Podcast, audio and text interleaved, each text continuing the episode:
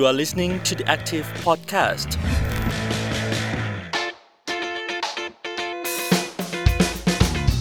สวัสดีทุกๆคนที่ติดตามอยู่ที่ The Active Podcast นะครับกลับมาพบกับเพศสนิท Podcast ที่ไม่ใช่แค่ชวนเพื่อนมาจับเข่าเมาส์แต่จะคุยเรื่องเพศและความสัมพันธ์ให้สังคมเข้าใจความแตกต่างมากขึ้นอยู่กับผมการรุ่งโรจน์สมบูรณ์เก่านะครับ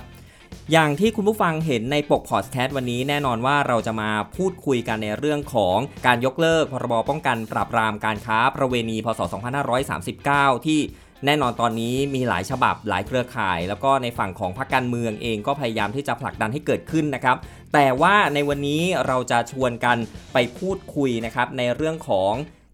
ชีวิตนะครับความเป็นจริงแล้วก็คนตัวจริงนะครับที่อยู่ในแวดวงนี้นะครับแล้วก็ทำงานในเรื่องของเซ็กเวิร์กเกอร์มาด้วยนะครับซึ่งในวันนี้อย่างที่บอกว่าเราจะคุยกันในเนื้อหาแบบนี้เต็มๆเลยนะครับกับเพศสนิทคนที่เก้าของเราในวันนี้นะครับก็คือคุณธนัดดาสว่างเดือนหรือว่าพี่เอลลี่นะครับสวัสดีครับสวัสดีค่ะพี่เอลลี่นี่ต้องบอกว่าในช่วงก่อนหน้านี้ก็คืออยู่ในวงการเซ็กเวิร์กเกอร์มาเนี่ยยี่สิบกว่าปีนะฮะแล้วก็โลดแล่นอยู่ในวงการนี้มาโดยตลอดจนมาถึงการคว้ารางวัลนะครับชมนาทด้วยเป็นงานเขียนนะครับเส้นทางนี้บอกเลยว่าไม่ง่ายนะครับแล้วก็วันนี้จะมีคนมาช่วยผมคุยแคะแกะเกาอีกคนนึงนะครับก็คือพี่เอิญอรวรรณสุโขนะครับต้องบอกว่าสารคดีนะครับคนจนเมืองซีซั่นที่สี่นะครับตอนแรกที่เพิ่งออนแอร์ไปเมื่อคืนนี้นะครับก็เป็นตอนนึงที่สำคัญแล้วก็พี่เอิญเป็นคนที่คนเดินเรื่องเป็นผู้ร่วมผลิต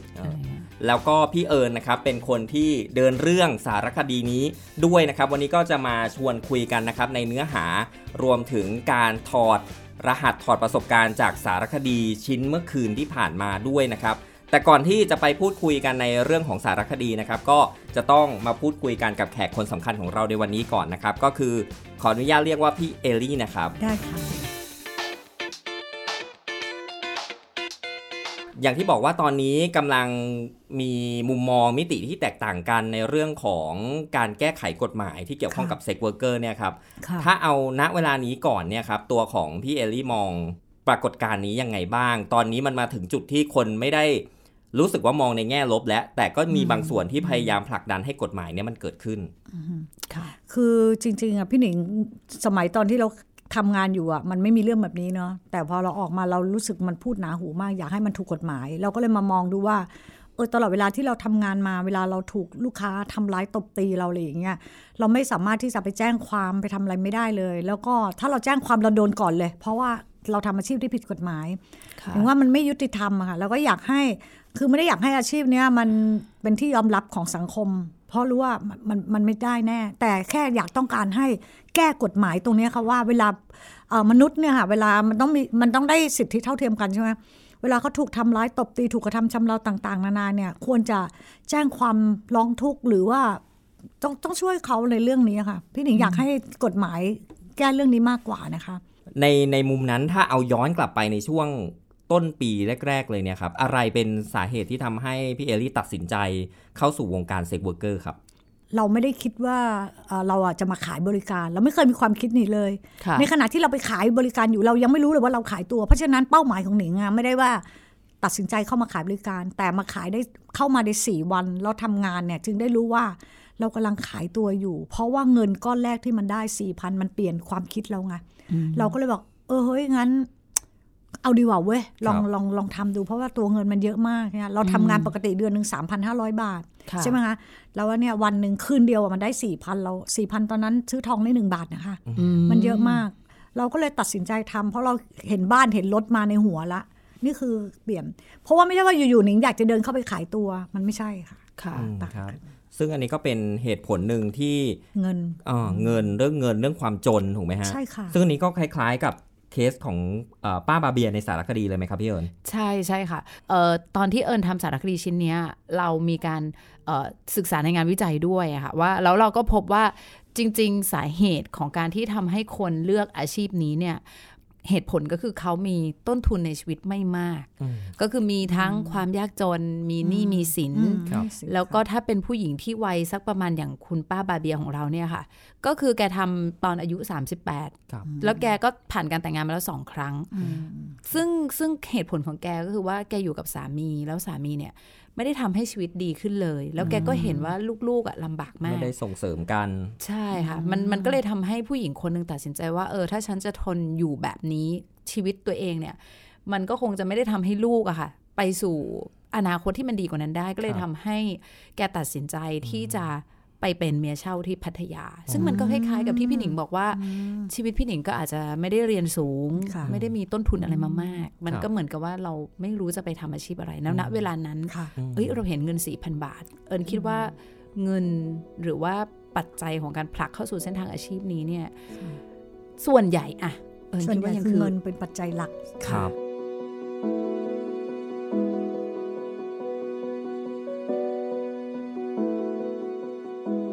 พอเราพูดถึงถึงความจนเนี่ยหลายคนก็จะมองว่ามันมีอาชีพอื่นตั้งเยอะแยะใช่ไหมฮะเออทำไมเราไม่แบบไปทำอาชีพที่มันสุจริตเป็นข้ออ้างหรือเปล่าคือคือต้องบอกอย่างนี้นะคะว่าถ้าคนไม่เคยเข้าไปอยู่ในอาชีพขายบริการเนี่ยค่ะเขาเขาก็จะไม่เคยรู้มาก่อนว่ามันมีอาชีพอะไรบ้างเพราะบางคนมุ่งเข้าไปขายบริการอย่างเดียวไม่คิดที่ไปทำอย่างอื่นแต่อย่างพี่หนิงเนี่ยออกมาแล้วเราจึงได้รู้ว่าเฮ้ยถ้าเรารู้อย่างเงี้ยเราลองไปทำอย่างอื่นก่อนดีกว่าเพราะหลังจากออกจากขายบริการแล้วเนี่ยเรามันมีอาชีพให้เราเลือกเยอะแยะเช่นพนักงานปูเตียงโรงแรมหรือไปค้าขายขายของหรือโดยเฉพาะปัจจุบันเนี้ยสื่อออนไลน์อ่ะมันกว้างมากขายของออนไลน์โดยที่คุณไม่ต้องลงทุนแม้แต่บาทเดียวก็ทำได้ค่ะตอนนั้นพี่หนิงคิดว่าพี่หนิงใช้คำว่าแบบรักสบายได้มาช่วงนั้นเออรักสบายค่ะแต่ว่าต้องบอกก่อนนะคะว่าตอนที่เรารักสบายอยู่เราเราเป็นอยู่เราไม่ยอมรับตัวเองนะเพราะเรารู้สึกว่าเอ้ยไม่น่ะไม่ใช่อะไรอย่างเงี้ยจริงๆเราอ่ะรักสบายเรามักง่ายมันได้เงินง่ายขึ้นเตียงได้ตังค์แต่เรื่องเนี้ยส่วนใหญ่ทุกคนที่ทำงานเนี่ยเขาไม่ยอมรับตัวเองกันหรอก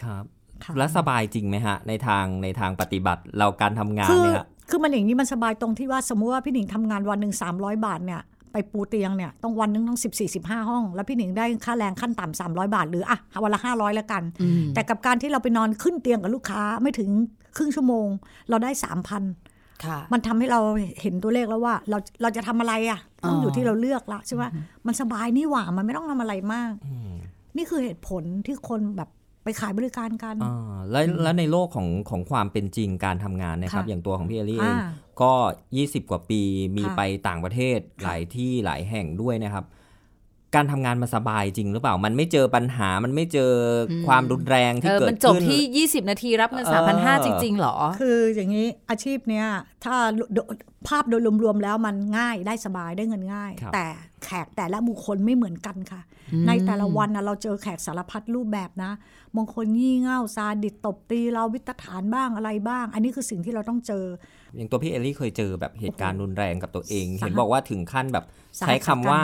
แทบเอาชีวิตไม่รอดมองว่าเราเป็นสัตว์ตัวหนึ่งเลยใช่ก็คือตอนอยู่ญี่ปุ่นพี่หนิงไปทำงานนะเขาฉีดผงเราพอฉีดผงเสร็จเขารู้ว่าเราจะตายอย่างเงี้ยเขาก็มันตายในโรงแรมไม่ได้ไงก็ลากเราขึ้นรถไปลากไปเลยนะคือเราไม่เราหมดสภาพอะโดนฉีดแล้วเหมือนโอเวอร์โดสไปอย่างเงี้ยพอลากขึ้นรถเสร็จก็เปิดประตูรถเราเนี่ยนั่งเอียงเงี้ยถีบเราล่วงลงไปอะเรากิ้งถลาดแทะไปแล้วตำรวจมาพอดีมาเก็บเราไปเพื่อเอาไปหาหมอไปรักษาวินาทีนั้นตอนนั้นอ่ะเราก็มีสติเรารู้ว่าเหมือนเราเป็นหมาหรือเราเป็นสัตว์ตัวหนึ่งที่เขาจะทำยังไงก็ได้หรือเราไปเข้าห้องกับโรงแรมไปโรงแรมกับลูกค้าลูกค้าตบตีทำร้ายเราอ่ะโอ้โหสะบ้อมเนี้ยสู้ไม่ไหวอ่ะมันแย่มากเลยนะหรือเราบาเลนเราไปบาเลนอย่างเงี้ยเราลูกค้ามาออฟเราแค่หนึ่งคนแต่พอไปถึงห้องพักลูกค้าปรากฏว่ารออีกสามคนมันก็ไม่ต่างจากหมาที่มันแบบว่าถูกลุมสกรรมข่มขืนพี่หนิงมองอย่างนั้นนะครับแล้วอะไรเป็นเป็นเป็นเหตุผลให้ให้พี่หนิงยังยังอยู่ตรงนั้นนะครับก็เพราะว่าเราไม่รู้จะไปทำอะไรในตอนนั้นนะเราไม่คิดจะไปทำอะไรเลยเราคิดว่าเออมันไม่ได้ซวยอย่างนี้ทุกวันเว้ยวันนี้อาจจะดีพรุ่งนี้อาจจะไม่ดีแล้วก็คิดแค่นี้บางทีเราโชคดีได้แขกจ่ายเงินเราดีเปเราดีหรือแขกมาติดเราเลี้ยงเราอะไรอย่างเงี้ยมันมันมีทางเลือกเยอะมาก อ, อันนี้ก็เป็นมุมมองของของพี่หนิงที่ทำงานในต่างประเทศแต่ว่าในส่วนของสารคดีนะครับคุณป้าบาเบียเนี่ยเจอเรื่องของความรุนแรงแบบพี่หนิงไหมครับพี่อ้นคือ คุณป้าเนี่ยค่ะแกทำเมียเช่าเนาะเมียเช่านี่ก็คือน่าจะมีโอกาสเสี่ยงคล้ายๆกันกับเมียเช่านี่คือยังไงครับเนี่ยเออทำไมเขาถึงใช้คำนี้เออเมียเช่าเนี่ยเออถามคุณป้าว่าเมียเช่านี่ต้องทำอะไรบ้างแกก็บอกว่าก็ไปกินไปเที่ยวครับค่ะก็เป็นเพื่อนเที่ยวอ่ะก็คือขายบริการอะไรนะเรียกได้ไหมฮะเรียกว่าเป็นเซ็กเวิร์กเกอร์มันเป็นคำเก่าแก่ใช่ใช่ใช่ใช่คนคนรุ่นนั้นจะพูดแบบนี้ถ้าเป็นปัจจุบันนี้น่าจะคือโสเภณีเด็กเอ็นเหรอเด็กเอ็นหรือสาวไซไลน์ใช่ไหมมันกินเพื่อนเที่ยวก็จะคุยกันอยู่ที่ร้านพอคุยเสร็จก็มีการตกลงราคาแล้วเราก็ออกไปกับลูกค้าอะไรเงี้ยแต่ว่าความฝันสูงสุดของเมียเช่ามันก็คือไม่ได้เป็นเมียเช่าไปตลอดชีวิตแต่ความฝันสูงสุดของเมียเช่าก็คือการได้สามีฝรั่งเป็นตัวเป็นตน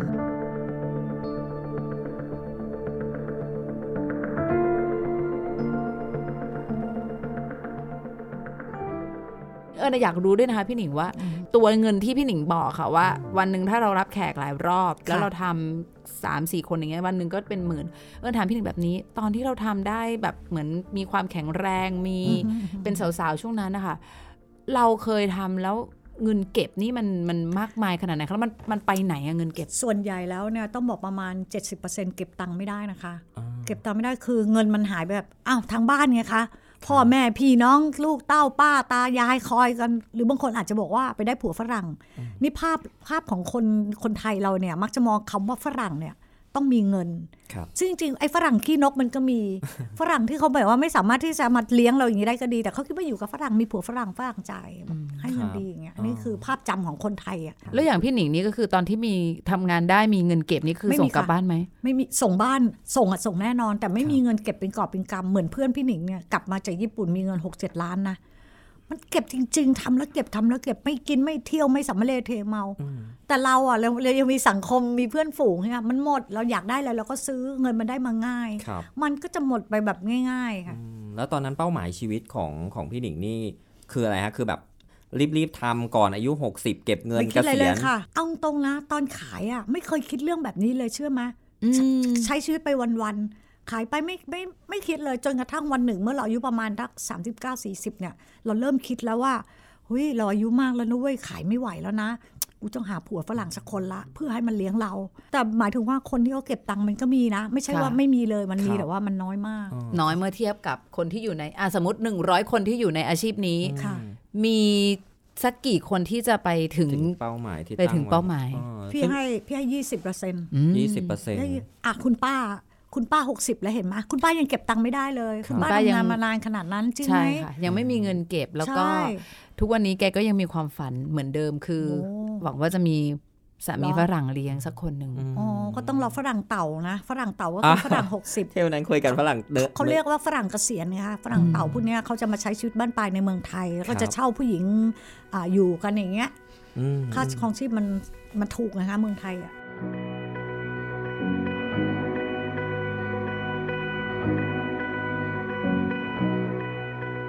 เราอยู่ยี่สิบกว่าปีเข้าๆออกๆในวงการนี้อะไรเป็นจุดเปลี่ยนที่ทำให้รู้สึกว่าเออพอแล้วไม่อยากทำแล้วอยากออกมาแล้วอะไรเงี้ยคือจริงพี่หนิงอ่ะไอ้ยี่สิบปีที่ขายมาเนี่ยอยากออกทุกวันเลยนะมีความคิดทุกวันว่าอยากเลิกอยากเลิกแต่พอและเลิกจริงๆด้วยแต่เลิกออกมาแล้วไปไม่รอดก็เลยกลับเข้าไปขายอีกเพราะฉะนั้นชีวิตเราจะวนเวียนเข้าๆออกๆอยู่อย่างเงี้ยจนกระทั่งไปได้แฟนที่คนไทยใช่มั้ยก็เลิกไปได้ เจ็ดแปด ปีเรารู้สึกเอ้ยกูเลิกได้ละมีอาชีพละไปขายของตลาดนัดทำอะไรขายเงี้ยแต่พอมันอยู่กันไปสักประมาณ เจ็ดแปด ปีอ่ะ ผ, ผู้ชายเป็นมีผู้หญิงใหม่เราอายุมากแล้วทำไงเราก็ต้องอ้าวไม่รู้จะไปทำอะไรอีกกลับมาขายอีกแล้วสาเหตุที่พี่หนิงออกเลยก็เพราะว่าเอาหลักๆ ก, ก็คืออายุเรามากละสองเรามาเขียนหนังสือได้รับรางวัลชมนาถเรามีอาชีพละแล้วพี่หนิงก็รู้แล้วว่ามันไม่ใช่ขายตัวอย่างเดียวนะเว้ยที่มันจะมีรายได้สูงเพราะว่าเรามาทำ YouTube ใช่ไหมเดือนนึงอ่ะเป็นแสนนะคะขายของด้วยแล้วก็ทำช่อง YouTube ด้วยพี่ถึงบอกว่าน้องๆใครที่จะคิดเข้ามาขายบริการนะอยากจะบอกว่ามีอาชีพอื่นอีกเยอะแยะมากมายที่ได้เงินดีกว่าขายบริการและสบายด้วยค่ะไม่ต้องไปเสี่ยงภัยเสี่ยงโรคเสี่ยงชีวิตอาจจะยังมีน้องๆที่อาจจะรู้สึกว่าก็ฉันอยากจะเข้ามาในวงการนี้จริงๆนะครับตัวของพี่เอลลี่มองว่าอะไรที่ที่น้องๆควรจะต้องแบบเอออย่างน้อยเป็นรุ่นพี่สอนน้องละกันอะไรอย่างเงี้ยครับเออน้องเขาไม่รู้เขาไม่มีพื้นฐานค่ะเขาไม่ได้เคยได้รับการเรียนรู้ว่าอาชีพนี้มันเป็นยังไงเขาแค่มองมองเพื่อนแล้วมองคนอื่นๆว่า เฮ้ยอาชีพนี้มันสบายนี่หว่าได้เงินง่ายแต่เขาไม่รู้ข้อมูลอะไรเลย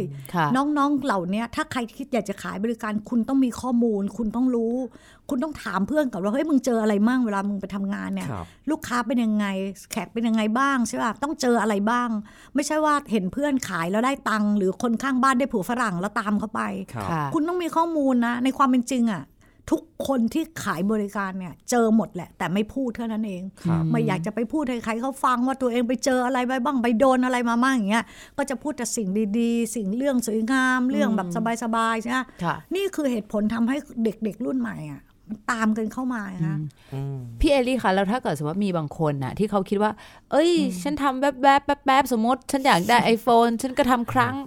อยากได้กระเป๋าฉันก็ทำครั้งคิดแบบนี้ได้ไหมทุกคนเข้ามาก็คิดแบบนี้ค่ะพี่ก็คิดแบบนี้ปรากฏว่าเข้าแล้วออกยากค่ะเดี๋ยวนี้มันไม่ใช่แค่ความยากจนแล้วมาขายบริการนะคะคนระดับมีการศึกษาปโทยังมีนะคะได้รับปริญญาสถาตาสถาบันการศึกษาก็คืออัพค่าตัวได้นะคะคุณมาจากสถาบันอะไรเรียนอะไรอันนี้คือเรื่องจริงครับแล้วมันต้องมีมีต้นทุนอาชีพอื่นยังต้องมีต้นทุนขายของยังต้องมีอ่าซื้อของหรือต้องมีทักษะพิเศษบางอย่างอะไรเงี้ยในในส่วนของเซ็กเวิร์กเกอร์นี่ต้องมีทักษะมีต้นทุนพวกนี้ยังไงบ้างเอาเรื่องต้นทุนก่อนนะคะอย่างสังคมไทยเราเนี่ยถ้านี่เราพูดถึงในเมืองไทยแดงต้นทุนในเมืองไทยเราเนี่ยเวลาคุณจะไปทำงานเนี่ยแต่งหน้าทำผมต้องไปสู้กับเขานะวันๆคุณต้องเข้าร้านทำผมลงทุนมันคือการลงทุนไม่ใช่ตื่นมาหัวกระเซาะกระเซิงจะไปอย่างนั้นใครจะไปซื้อคุณแล้วสมัยนี้ศัลยกรรมเยอะมากทำเข้าไปเสริมจมูกทำนมทำอะไรนี่คือต้นทุนค่ะทำให้หน้าตามันสวยแล้วมันก็จะขายได้ขายดีถูกป่ะแต่ถ้าคุณอยู่เมืองนอกไม่ไม่จำเป็นไม่ต้องไม่ต้องฮิ้วแบรนด์นงแบรนด์เนมอย่างเมืองไทยเนี่ยเด็กต้องบอกว่าเป็นวัยรุ่นในเมืองไทยเราเลยนะคะที่เขาทำโล่งทำเล้าอ่ะเขาจะต้องมีพวกแอคเซสซอรี่มีข้าวของกระโปรงกระเป๋าแบรนด์นงแบรนด์เนมเพราะว่ามันประชันกันแข่งขันกันเนี่ยมันเป็นการเพิ่มมูลค่าให้กับตัวเองได้อย่างพี่หนิงอยู่เมืองนอกอย่างเงี้ยต้นทุนของพี่ก็คือว่าวันนี้ฉันออกจากบ้านฉันมีค่าแท็กซี่ละห้าร้อยบาทฉันเข้าไปจับแขกในดิสโก้เนี่ยเพราะมันอยู่เมืองนอกมันต้องจับแขกแบบนั้นฉันต้องมีค่าดื่มละห้าร้อยพันหนึ่งแล้ววันนี้กูต้องได้งานนะเว้ยถ้าวันนี้เราไม่ได้งานกูไม่มีจ่ายค่าห้องนะค่าห้องค่ากินเราต้องมีและบางทีมาทำงาน สามสี่ วันติดกันไม่ได้งานก็มีค่ะติดลบเป็นหนี้ไปกู้เข้ามาหรือไม่ก็ติดแท็กเอาไว้ครับพอหาเงินได้มาไปจ่ายนู้นปุ๊บไม่เหลือเหมือนขายตัวฟรีๆไปวันๆครับแล้วทักษะล่ะครับที่ต้องมีทักษะก็ต้องรู้ด้วยว่าลงมาเจอลูกค้าถ้าเกิดอันนี้อันนี้ประสบการณ์ตัวเองนะเฮ้ยคือพี่หนิงอ่ะเป็นคนที่อยู่ญี่ปุ่นหรือที่ไหนก็แล้วแต่ทำงานต้องกินยาเราจะกินยานอนหลับมันคือยาเมาชนิดหนึ่งเพราะไม่งั้นเราจับใจไม่กล้าหน้าไม่ได้ไปเรียกแขกไม่ได้พอเรากินปุ๊บเราต้องมีสตินะว่าเฮ้ยกูกินยาไปแล้วนะเว้ยกูห้ามหลับนะหรือวันเนี้ยเงินกูจะพกเงินไปเยอะไม่ได้สร้อยแหวนนาฬิกาถอดไว้ที่บ้านนะเพราะถ้าบางทีอ่ะบางอาจจะโดนปล้นใช่แขนนี่จะได้กับแขนได้ตัวด้วยได้ตังค์ด้วยแล้วเราหลับบ่อยครั้งมากที่ตื่นมาแล้วตังค์หมดในกระเป๋าหนำซ้ำลูกค้าใช้บริการไปอีกเมาหลับหรือบางทีลูกค้างี่เง่าดึงถุงออกติดโรคติด เอช ไอ วี ท้องคือปัญหาเยอะมากเลยนะในอาชีพเนี้ยมันเสี่ยงนะอืมอืมพอพูดเรื่องต้นทุนเรื่องที่แบบต้องมีความสวยต้องอ่ามีรถไปเช่ารถอะไรเงี้ยมันดูเหมือนจะสวนทางกับป้าบาเบียเลยไหมป้าบาเบียไทยเขาคือลูกค้าแบบไหนฮะก็คือลูกค้าที่มีอายุใช่ก็จะเป็นลูกค้าที่มีอายุเพราะว่าจริงๆอ่ะเอิญก็ถามเหมือนกันนะว่าเออแล้วเราจะสู้เด็กๆได้หรอเพราะว่าเด็กๆที่เข้ามาอย่างเงี้ยก็ต้องยอมรับว่าเหมือนอายุน้อยลงเรื่อยๆนะคะพี่หนิงแล้วก็แกก็บอกว่าจริงๆมันเป็นสิทธิ์ของลูกค้าลูกค้าบางคนเขาก็อาจจะไม่ได้ชอบไม่ชอบเด็กๆก็มีฝรั่งไม่ค่อยชอบเด็กเท่าไหร่นะเขาก็ชอบเขาก็ชอบแบบคนมีอายุหน่อยอายุมีที่แบบว่าพูดกันแล้วรู้ใจใช่ใช่ใช่เขาบอกเป็นงานคือคือฝรั่งอ่ะเขาไม่ได้มามุ่งเรื่องเซ็กอย่างเดียวเขามาเขาได้คุยแล้วเขารู้สึกว่าเขาแฮปปี้กับการที่ได้คุยกันเนี้ยก็ถือว่าเป็นการอารมณ์อะไรแบบนะคะมันก็เหมือนกับว่ามันก็เลยทำให้มันก็เลยทำให้คนสูงอายุที่ยังอยู่ในอาชีพนี้ได้แต่ว่าสิ่งที่เอิญฟังแล้วเอิญตกใจมากกว่าก็คือว่าคุณป้าอายุหกสิบเอ็ดยืนทำงานแกเข้างานบ่ายสามแกเลิกก็ประมาณตีสองตีสามแต่แกได้ค่าแรงแค่วันละหนึ่งร้อยบาทนะแกได้ดื่มไหมดื่มถ้าเกิดคุณได้เขาก็จะให้ดื่มละสี่สิบบาทไม่ตายละที่ไหนเนี่ยที่ไหนแล้วต้องทุกวันไหมฮะมีวันหยุดไหมเออทำงานเหมือนเขาจะให้หยุดเดือนนึงเขาจะให้หยุดสองวันหรือประมาณนี้ค่ะมันเหมือนเราก็พยายามจะบอกว่าเอ้ยจริงๆอาชีพเนี้ยมันโอเคมันได้เงินง่ายแต่ว่า เวลาทำจริงๆมันไม่ง่ายแล้วก็อีกสิ่งหนึ่งที่ที่เอิญถามพี่พี่เอรี่ว่าแล้วถ้าฉันคิดว่าฉันจะทำแป๊บๆแล้วออกอะไรเงี้ยเอิญอยากจะรู้ว่าแล้วไอ้ความรู้สึกต่อตัวเองล่ะมันติดใจไปจนตายอะค่ะแต่มันก็ไม่ได้ว่าส่วนน้อยนะที่เขาจะแบบไม่คิดอะไรเลยมันก็มีค่ะแต่ส่วนใหญ่ที่พี่หนิงดูรู้สึกเขาจะติดใจแล้วเขาจะแบบไม่อยากพูดไม่อยากบอกให้ใครรู้ว่าเคยขายตัวมาก่อนนี่ไงไหนบอกมันเป็นอาชีพที่แบบว่าถ้าเป็นอาชีพที่ดีคุณยังรับตัวเองไม่ได้เลยถ้ามันเป็นอาชีพที่ดีถามหน่อยถ้ามีลูกสาวลูกบอกแม่หนูอยากไปขายตัวเหมือนแม่หนูไปด้วยได้ไหมเพราะว่ามันก็เป็นอาชีพที่เออไม่ได้ทำร้ายใครไม่ใช่ไม่ได้ทำร้ายใครมันก็ไม่มีแม่คนไหนหรอกที่อยากจะให้ลูกมาขายบริการใช่ไหมมีไหมครับในสารคดีก็มีความกังวลเรื่องนี้ด้วยไหมครับเรื่องของการเดินรอยตามมันมีค่ะมันมีแม่ลูกขึ้นเตียงคู่กันกับพี่หนิงนะทำงานนะโอ้โหวันนั้นเรารู้เราเล้าลานมากเลยนะก็คือเราเราไปเนี่ยเราเจอผู้หญิงสองคนอยู่ในห้องละนั่งอยู่กับนิโกรแล้วเราก็รับงานอีกคนนึงเราก็อ่ะไม่แปลกผู้ชายที่จะเอาผู้หญิงสองคนไม่เป็นไรก็ต่างคนก็ต่างทำงานไปอันนี้อยู่ในห้องเดียวกันเลยนะเตียงคู่แต่ปรากฏว่าสักพักนึงไอ้ลูกบอกว่าแม่แม่กลับไปก่อนเดี๋ยวหนูทำงานเองเดี๋ยวหนูรับงานคนเดียวเราเอ๊ะเราก็นึกว่าแม่แท็กกับลูกแท็กแต่ปรากฏว่าเป็นแม่กับลูกกันขึ้นแขกคนเดียวกันมันมีนะอุ้ยเราฟังแล้วเราสะเทือนใจสะเทือนใจมากสะเทือนใจด้วยความที่แบบว่าขนาดเราเราเล้าลานเราขายเรายังเดินโหยอะไรวะเราถามนี่เป็นลูกจริงป่ะเป็นแม่ลูกกันจริงๆคือเด็กผู้หญิงเนี่ยแม่เขาบอกว่าลูกเขาว่าอยู่เมืองไทยลูกสมัครใจที่จะมาขายเองนะเพราะลูกบอกว่าอยู่เมืองไทยติดยาแล้วก็เละมีมีแฟนผู้ชายผู้ชายก็แบบ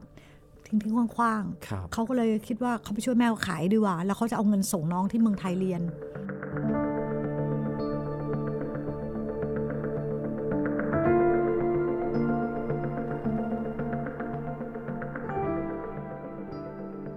ทีนี้นอกจากในเรื่องของถ้าเป็นเรื่องของการใช้ชีวิตเรื่องของ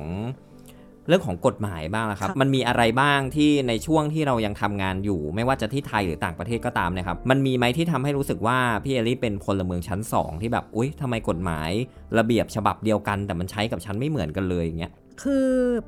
อย่างเราอยู่เมืองนอกเราอยู่ต่างประเทศเนี่ยคนที่เขาไม่รู้ว่าเราว่าเราเป็นแบบว่าเออมายืนขายบริการเนี่ยเขาไม่รู้เขาก็ไม่ได้คิดอะไรใช่ไหมแต่ถ้าเมืองนอกเนี่ยโดยส่วนใหญ่อ่ะคนบ้านเขาเนี่ยมักจะมองชาวต่างชาติที่มาอยู่ในบ้านเขาเนี่ย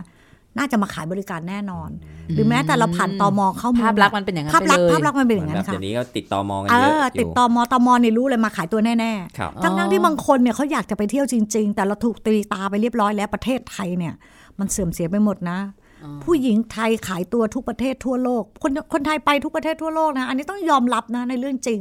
แต่ว่าคนไทยเราไม่ค่อยยอมรับส่วนเมืองไทยเราเนี่ยเราไม่รู้นะว่าใครขายไม่ขายเพราะว่าการแต่งตัวการวางตัวอ่ะคุณไปเดินในห้างคุณไปเดินตามถนนหรือคือคือคุณไม่รู้ว่าใครขายตัวบ้างเพราะแต่งตัวอย่างของคุณหนูอย่างเงี้ยแต่ก็อย่างที่พี่หนิงบอกก็คือเขาก็ต้องมีเครื่องนู่นนี่นั่นใช่ไหมเพื่อทำให้ได้รับการยอมรับถ้าเมืองไทยก็ถ้าไม่บอกใครก็ไม่มีใครรู้นะว่าใครไม่บอกใครเออแล้วก็บุคลิกชี้หน้าด่าใช่แล้วบุคลิกท่าทางมันไม่ได้ฟ้องอ่ะถ้าบุคลิกฟ้องก็อาจจะมีคนมองมั่งอะไรหางตาอะไรเงี้ยพี่เอรี่เคยโดนไหมพอเขารู้ว่าเราทำอาชีพเนี้ยอ๋อรู้ค่ะนี่โดนเละเทะเลยช่วงที่ได้รับรางวัลชมนาใหม่ๆใช่ป่ะโอ้โหไม่อยากอ่านคอมเมนต์เลยอ่ะอายมากแล้วแบบสงสารคนทางบ้านเลยโอ้โหถ้าพี่กูมาเจอแม่มาอ่านเจอแม่น้องร้องไห้เสียใจแน่เลยอะไรอย่างเงี้ยด่าเราแบบสาดเสียแล้วเราก็บอกว่าเราเนี่ยทำประโยชน์ให้กับสังคมนะเรามาตีแผ่เราไม่อยากให้คนมาขายบริการเป้าหมายและจุดประสงค์ของเราอ่ะเราอยากช่วยเหลือคนอื่นๆนะเราเรามาเล่าว่ามันเจออะไรมาบ้างมันมีอะไรบ้างกับกลายเป็นถูกด่าถูกหน้าไม่อายเออทำทำอยู่ได้สมควรสมน้ำหน้าแบบโอ้โหด่าเรารถไฟเข้าไปกลับลำได้แล้วอย่างงี้งั้นแบบมันท้อมากเลยนะตอนแรกไม่อยากไปไม่ออกจากบ้านเลยนะเออไม่ไม่ออกไปไหนเลยคือคือฟังแบบเนี้ยเอิญเอิญเอิญอยากจะขมวดตรงนี้นิดนึงนะคะว่าเอิญฟังอะรวมไปถึงที่เอิญลงพื้นที่แล้วก็ทำสารคดีชิ้นเนี้ยอยู่นะคะเอิญรู้สึกว่ามันจะต้องแยกกันแบบนี้เลยนะว่าเราอะกำลังพูดถึงเรื่องการยกเลิกกฎหมายการค้าประเวณีเพราะว่ากฎหมายฉบับเนี้ยมันทำให้คนที่เขาอยู่ในอาชีพเนี้ยเวลาเขาถูกทำร้ายถูกทรมานถูกปฏิบัติ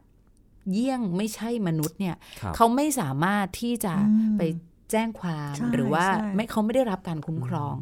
อันนี้ก็เลยเป็นเหตุผลว่าเอ้ยเราควรที่จะยกเลิกไหมแล้วก็ให้คุ้มครองเขาซะ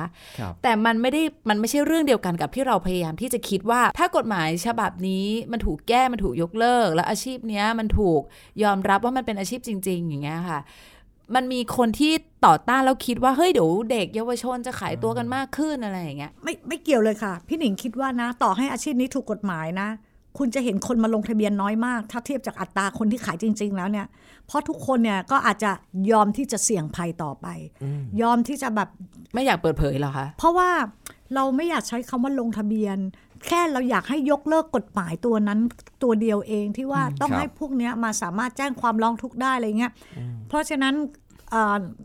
ด้วยอาชีพก็ปล่อยให้มันเป็นไปตามธรรมชาติแบบนี้แหละแต่ว่าถ้าเกิดถูกทำร้ายอ่ะควรจะกฎหมายควรจะคุ้มครองเขาในด้านในด้านความเป็นมนุษย์อ่ะนะพี่ว่าส่วนไอ้เรื่องบอกว่าถ้าขึ้นทะเบียนแล้วอ่ะมันจะทำให้สวัสดิการต่างๆอะไรได้พี่ว่ามันมันมันก็ไม่ได้ช่วยนะเพราะว่าเราก็สามารถประกันตัวเองได้สามสิบบาทก็ยังมีอยู่ใช่ไหมไอ้ตัวเนี้ยตัดออกไปเลยเราต้องการแค่ให้คุ้มครองร่างกายและชีวิตของคนที่ถูกกระทำแค่นั้นเองพี่หนิงอยากให้เป็นอย่างนั้นนะแล้วการที่อาชีพนี้มันถูกกฎหมายขึ้นมาก็ไม่ได้หมายความว่าทุกคนจะทุกคนจะยอมรับไม่มันไม่มีใครยอมรับหรอกไม่ยอมรับก็ไม่เป็นไรเออหรือว่าลูกบอกว่าเออแม่เนี่ยอาชีพนี้มันถูกกฎหมายแล้วหนูทำได้มันไม่หรอกมันอยู่ที่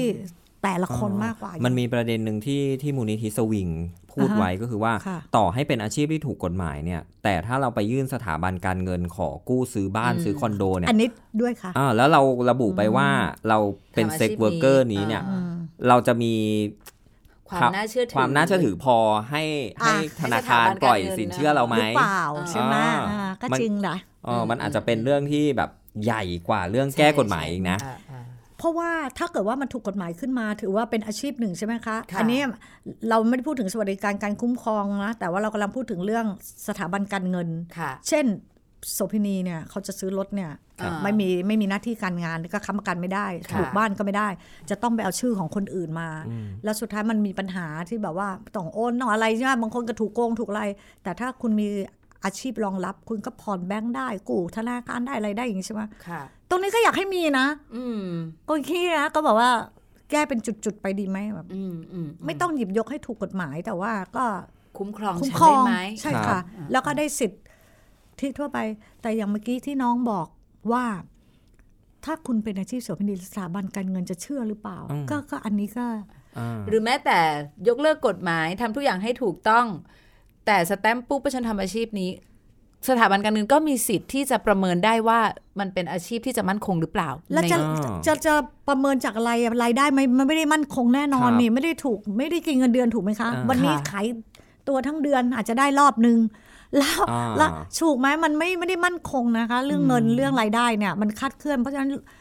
มันเป็นเรื่องยากมากเลยที่จะให้ถูกกฎหมายขึ้นมาพี่ว่านะจะจัดไปอยู่แบบในระบบนอกระบบฟรีแลนซ์หรือยังไงแบบไหนอะงงเหมือนกันมันมีมันมีคำหนึ่งที่มันจะคล้ายๆกับสมรสเท่าเทียมกับเซ็กเวิร์กเกอร์เนี่ยจะมีส่วนที่คล้ายกันอยู่อย่างหนึ่งก็คือว่าคนมักจะกลัวก่อนที่จะเคลื่อนกฎหมายอย่างเช่นสมรสเท่าเทียมเนี่ยให้ผู้ชายผู้ชายแต่งงานกันเนี่ยโอ๊ยเดี๋ยวมันจะมาแย่งสวัสดิการข้าราชการหรือเปล่าเพราะว่าต้องมาใช้สิทธิ์ของข้าราชการอีกคนนึงเหมือนผู้ชายผู้หญิงหรือเอ๊ะมันจะไปรับจ้างจดทะเบียนสมรสกับผู้ร้ายข้ามชาติหรือเปล่าอะไรเงี้ยอันนี้ก็หาเรื่องเลวร้ายไว้ก่อนใช่หรือว่าเซ็กเวิร์กเกอร์เนี่ยเหมือนกันว่าแบบเอ๊ะเดี๋ยวเด็กจะกระโจนเข้ามาหรือเปล่าแต่ไม่ได้มองว่าทุกวันนี้ที่ไม่มีกฎหมายเนี่ยมีเซ็กเวิร์กเกอร์ถูกทำร้ายเยอะแค่ไหนเยอะแค่ไหนเราปล่อยให้ถูกเอาเปรียบเออเราปล่อยให้มีคนถูกเอาเปรียบแบบเนี้ยเออหรือแม้กระทั่งแบบผู้มีความหลากหลายทางเพศเนี่ยสามีของเขาเสียชีวิตเพราะไม่สามารถใช้สิทธิข้าราชการของตัวเองให้คู่ชีวิตที่เป็นเพศเดียวกันได้อะเอออะไรแบบเนี้ยเราปล่อยให้คนแบบเนี้ยสูญเสียไปเท่าไหร่อะไรแบบเนี้ยเออคือเหมือนเราก็พยายามที่จะปากว่าตาขยิบอะปล่อยให้บางอย่างมันผ่านไปอะไรเงี้ยอันนี้ก็เป็นสิ่งที่ที่เครือข่ายเขาตั้งคำถามอยู่เหมือนกันนะครับ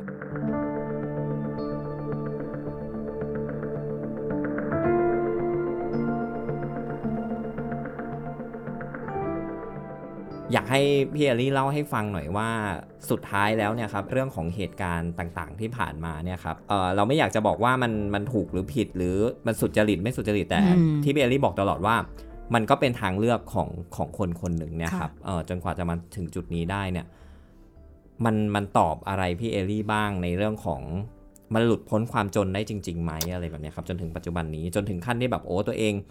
ชีวิตพลิกผันมาได้รับรางวัลจากงานเขียนเนี่ยครับชมนาที่ว่านะอาชีพเนี้ยขายบริการมันไม่ได้ช่วยให้เราหลุดพ้นจากความจนเลยนะ ม, มันกลับกลายเป็นว่าเราเข้าไปในวงการเนี้ยจากที่เราไม่ค่อยมีเงินเราไปหลงเหลือฟุ้งเฟ้อมันมากไปแล้วเราใช้เงินไปโดยที่ไม่ได้ประมาณตนเองมันยิ่งได้ง่ายยิ่งหมดไปง่ายสุดท้ายอ่ะคุณลองดูให้ดีๆนะผู้หญิงขายบริการนะแทบทุกคนเลยอ่ะจุดจบอ่ะไม่ได้มีใครร่ำรวยออกมานะ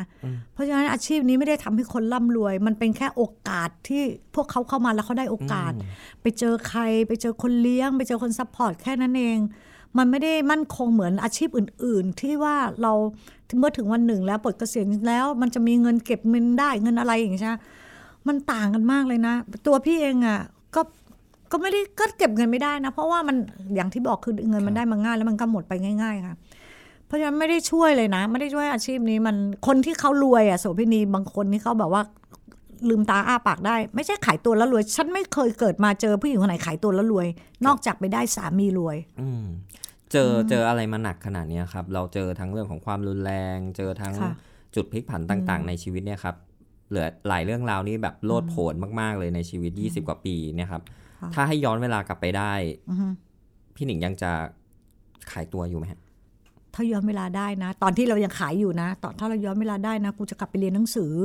กูจะเชื่อฟังพ่อแม่แล้วกูก็จะแบบว่ากูจะไม่ทำตัวแบบนี้กูจะไปสานฝันแต่พอนานะวันเนี้ยยี่สิบกว่าปีผ่านไปฉันจะไม่ย้อนเวลากลับไปขอบคุณมากที่ทำให้ฉันได้เข้ามาอยู่ในอาชีพขายบริการมันทำให้เราได้มาเรียนรู้โลกอีกมุมหนึ่งที่ใครหลายคนไม่เคยรู้ไม่เคยเห็นอย่างที่พี่หนิงบอกถ้าพี่หนิงไปเป็นเอ่อเป็นสถาปนิกพี่ก็จะไม่รู้ว่าทำไมผู้หญิงถึงต้องมาขายตัวด้วยเหตุผลอะไรทำไมผู้ชายต้องไปเที่ยวผู้หญิงมันมันมีอะไรกว้างขวางเยอะแยะมากในอาชีพเนี้ยพี่ก็ดีใจนะแล้วอย่างน้อยอ่ะอาชีพนี้มันทำให้พี่หนิงได้ออกมานั่งเล่าเรื่องออกมาตีแผ่เรื่องราวออกมาทำประโยชน์ให้กับใครหลายคนบอกว่าอยู่อย่าเข้ามาเลยอาชีพนี้มันไม่โอเคหรอกพี่ดีใจนะคะที่ได้มาทำเรื่องแบบนี้ตรงนี้ค่ะทีนี้ถ้าย้อนมาในเรื่องของการทำสารคดีคุณป้าบาเบียชิ้นนี้บ้างนะครับตัวของพี่เอิญนะอยากจะให้สารคดีเนี้ยมันมันทำหน้าที่อะไรบ้างจริงๆอ่ะเอิญคิดว่าเออเอิญก็อยากจะโยนโจทย์ให้กับสังคมนะคะว่าเออจริงๆแล้วอ่ะพี่เอลี่ก็แทบจะได้ตอบตอบหลายเรื่องที่ที่เอิญมีคำถามอยู่ในใจนะคะแต่ว่าเอิญก็ยังรู้สึกว่ามันจะดีกว่าไหมถ้าสังคมอ่ะสร้างทางเลือกในวันที่คนที่เขาไม่มีทางเลือกหมายถึงว่าเออเราจะในเมื่อดูเหมือนว่าทุกคนไม่ได้ถ้ามันมีทางเลือกอ่ะทุกคนอาจจะไม่ได้ก้าวเข้าสู่อาชีพนี้ฉะนั้นมันคงจะดีไม่น้อยถ้าเกิดว่ามันมีการสร้างต้นทุนสังคมมีต้นทุนบางอย่างที่จะทำให้คนที่ไร้ต้นทุนอะไรเลยเขายังสามารถที่จะไปต่อยอดไปทำอะไรได้ที่ให้เส้นทางเนี้ยมันเป็นเส้นทางสุดท้ายของสุดท้ายของสุดท้ายที่จะนึกถึงได้ไหมอะไรอย่างเงี้ยเพราะว่าคือคือพอพูดอย่างนี้เนี่ยคนที่เขาทำอยู่เขาอาจจะรู้สึกว่าโอ๊ยพูดซะเหมือนทำให้ฉันรู้สึกแย่ไปกว่าเดิมเลยว่าฉันทำอาชีพนี้มันดูแย่แต่ว่าถ้าเอาจากที่เอิญได้สัมผัสเองได้ฟังพี่เอรี่มาเนี่ยค่ะเอิญก็ยังรู้สึกว่าเอ๊ะมันก็ดูเหมือนลูกผู้หญิงอ่ะก็จะมีความรู้สึกว่าเฮ้ยจริงๆถ้าเลือกได้เราก็ไม่ได้อยากจะทำนะอะไรเงี้ยเอิญก็เลยรู้สึกว่าเออแทนที่เราจะมานั่งมานั่งคุยกันว่าว่ามันผิดมันถูกเธอชั่วเธอเลวเธอจนหรืออะไรเงี้ยมันคงจะดีไม่น้อยเนาะถ้าเกิดสมมุติว่าสังคมเราอ่ะมันลดความเหลื่อมล้ำมันให้โอกาสมันให้ต้นทุนมันให้ต้นทุนกับคนที่เขาไม่มีต้นทุนอะเพื่อให้เขาได้มองเห็นว่าฉันมีทางไปมากกว่าที่ฉันจะใช้สิทธิสิทธิในเนื้อตัวร่างกายแลกเงินอะไรเนี่ยพูดถึงเรื่องเอ่อต้นทุนตรงนี้พี่หนิงสังเกตเลยอย่างเวลาไปอยู่เมืองนอกทุกประเทศที่เราไปนะเราไม่เคยมองถูกมองด้วยสายตาที่เหยียดหยามหรือดูถูกเราเลยนะเราเวลาอยู่เมืองนอกนะแต่เราอยู่เมืองไทยอ่ะสังคมเมืองไทยอ่ะมองเราด้วยความแบบคือความเหลื่อมล้ำของสังคมไทยอ่ะมันเยอะมากมองคนไม่เท่ากันใช่มองคนไม่เท่ากันเมืองนอกอ่ะเท่าเทียมกันหมด คุณจะเข้าแถวคุณจะทำอะไรต้องคือทุกคนต้องเข้าแถวต้องมีไม่มีอภิสิทธิ์ไม่มีอะไรอย่างเงี้ยใช่ไหมแบบว่ากินนอกกินในเลยไม่มีทุกอย่างแบบโปร่งใสหมดแล้วความเป็นมนุษย์เท่าเทียมกันนะใช้สิทธิ์เท่ากันแล้วมันก็เรื่องน่าแปลกอย่างนึงที่ประเทศญี่ปุ่นหรือประเทศสิงคโปร์โซพี่นี่บ้านเขาแทบจะไม่มีคือมีแต่ว่ามีอยู่น้อยมากแต่บ้านเราอ่ะไปทุกประเทศทั่วโลกลองดูเดี๋ยวมันเกิดอะไรขึ้นก็ไปคิดกันละกันนะคะดีใจมากๆเลยนะครับที่ได้คุยทั้งทั้งตัวจริงของคนที่เคยทำงานในวงการนี้นะครับแล้วก็ตัวของพี่เอิญเองที่เอาสารคดีมาสะท้อนซึ่งจริงๆมันก็คือเรื่องราวของคนจริงๆนั่นแหละเออสิ่งหนึ่งที่มันเห็นได้เลยก็คือว่าเราได้เห็นบทเรียนต่างๆแล้วว่าถ้าคุณกระโดดเข้ามาเนี่ยคุณจะต้องเจออะไรแบบนี้นะจากในสารคดีนะจากมุมมองของพี่เอลินะไม่ต้องปิดตาเดินเข้าไปแล้วไปเสี่ยงอ่ะวันนึงคุณอาจจะไม่มีโอกาสได้ออกมามาบอกเล่าหรืออะไรแบบพี่เอลี่ก็ได้แล้วก็ในส่วนของสารคดีก็ยังคงทำหน้าที่นี้ต่อไปนะถึงแม้ว่าสารคดีจะฉายไปแล้วเมื่อวานนี้นะครับแต่ว่าก็สามารถที่จะไปติดตามได้ที่ไหนบ้างครับพี่เอิญตอนนี้ก็สามารถที่จะดูทั้ง The Active ค่ะแล้วก็ในแอปพลิเคชันของวิภาของ Thai พี บี เอส ค่ะครับแล้วก็ยังมีตอนอื่นๆด้วยนะฮะที่เกี่ยวข้องกับเรื่องของความเหลื่อมล้ำโดยเฉพาะคนจนเมืองใช่มั้ยฮะพี่เอิญเล่าเรื่องอะไรยังไงบ้างอ่ะเป็นสปอยเป็นน้ำจิ้มหน่อยโอ้ดูเหมือนว่าดีใจจังเลยได้ขายของค่ะ จริงๆสารคดีคนจนเมืองค่ะตอนนี้ก็เป็นซีซั่นที่สี่แล้วนะคะแล้วก็ปีนี้เนี่ยเราทำทั้งหมดห้าตอนค่ะแล้วก็มีอีกหลายเรื่องเลยค่ะเรื่องคุณป้าบาเบียที่เป็นพูดถึงชีวิตเซ็กซ์เวิร์คเกอร์ผู้สูงอายุเนี่ยเป็นตอนแรกแล้วก็ใช่ค่ะแล้วก็เดี๋ยวทุกวันเสาร์หลังจากนี้ไปอะค่ะก็จะฉายอีกสี่ตอนที่เหลือนะคะก็จะเป็นพูดถึงเรื่องหวยเร่ก็ว่าด้วยชีวิตของพ่อค้าขายหวยนะคะแล้วก็มีเรื่องหนี้อันนี้ก็คือเป็นหนี้บัตรเครดิต สองแสน แต่ถูกยึดบ้านสิบล้านบาทแล้วก็เรื่องดอกไม้ในสลัมว่าด้วยเรื่องของเด็กผู้หญิงหน้าตาดีประมาณ สี่ห้าคนแต่ว่าต้องใช้ชีวิตอยู่ท่ามกลางความแออัดแล้วก็ความไม่ปลอดภัยของคนรอบข้างใช่ใช่ค่ะแล้วก็เรื่องสุดท้ายเป็นเรื่องแรงงานอิสราเอลค่ะทำไมคนไทยถึงตัดสินใจไปค้าแรงที่ต่างประเทศค่ะอันนี้ก็ทั้งหมดห้าเรื่องค่ะครับคุณผู้ฟังก็สามารถที่จะติดตามได้ทางเพจ The Active หรือว่าในส่วนของเพจ Thai พี บี เอส นะครับซึ่งวันนี้ก็ต้องขอบคุณนะครับพี่เอลิมากๆนะครับที่มาให้ความรู้นะครับแล้วก็เปิดประสบการณ์อย่างเต็มที่เลยนะครับรวมถึงพี่เอิญด้วยที่วันนี้ก็มาเล่าในมุมมองของสารคดีคุณป้าบาเบียให้ฟังนะครับสำหรับวันนี้ก็ต้องขอบคุณทุกๆคนที่ติดตามเพศสนิทนะครับอย่าลืมนะครับว่าเพศสนิทพอดแคสต์ที่ไม่ใช่แค่ชวนเพื่อนมาจับเข่าเมาส์นะครับแต่จะคุยเรื่องเพศและความสัมพันธ์ให้สังคมเข้าใจความแตกต่างมากขึ้น อี พี หน้าจะเป็นประเด็นอะไรเพศสนิทคนต่อไปจะเป็นใครติดตามได้ทางเว็บไซต์และ YouTube ของ The Active และ Thai พี บี เอส วันนี้กันพร้อมพี่เอิญและพี่เอลลี่ลาไปก่อนเลยครับสวัสดีครับสวัสดีค่ะ You are listening to The Active Podcast.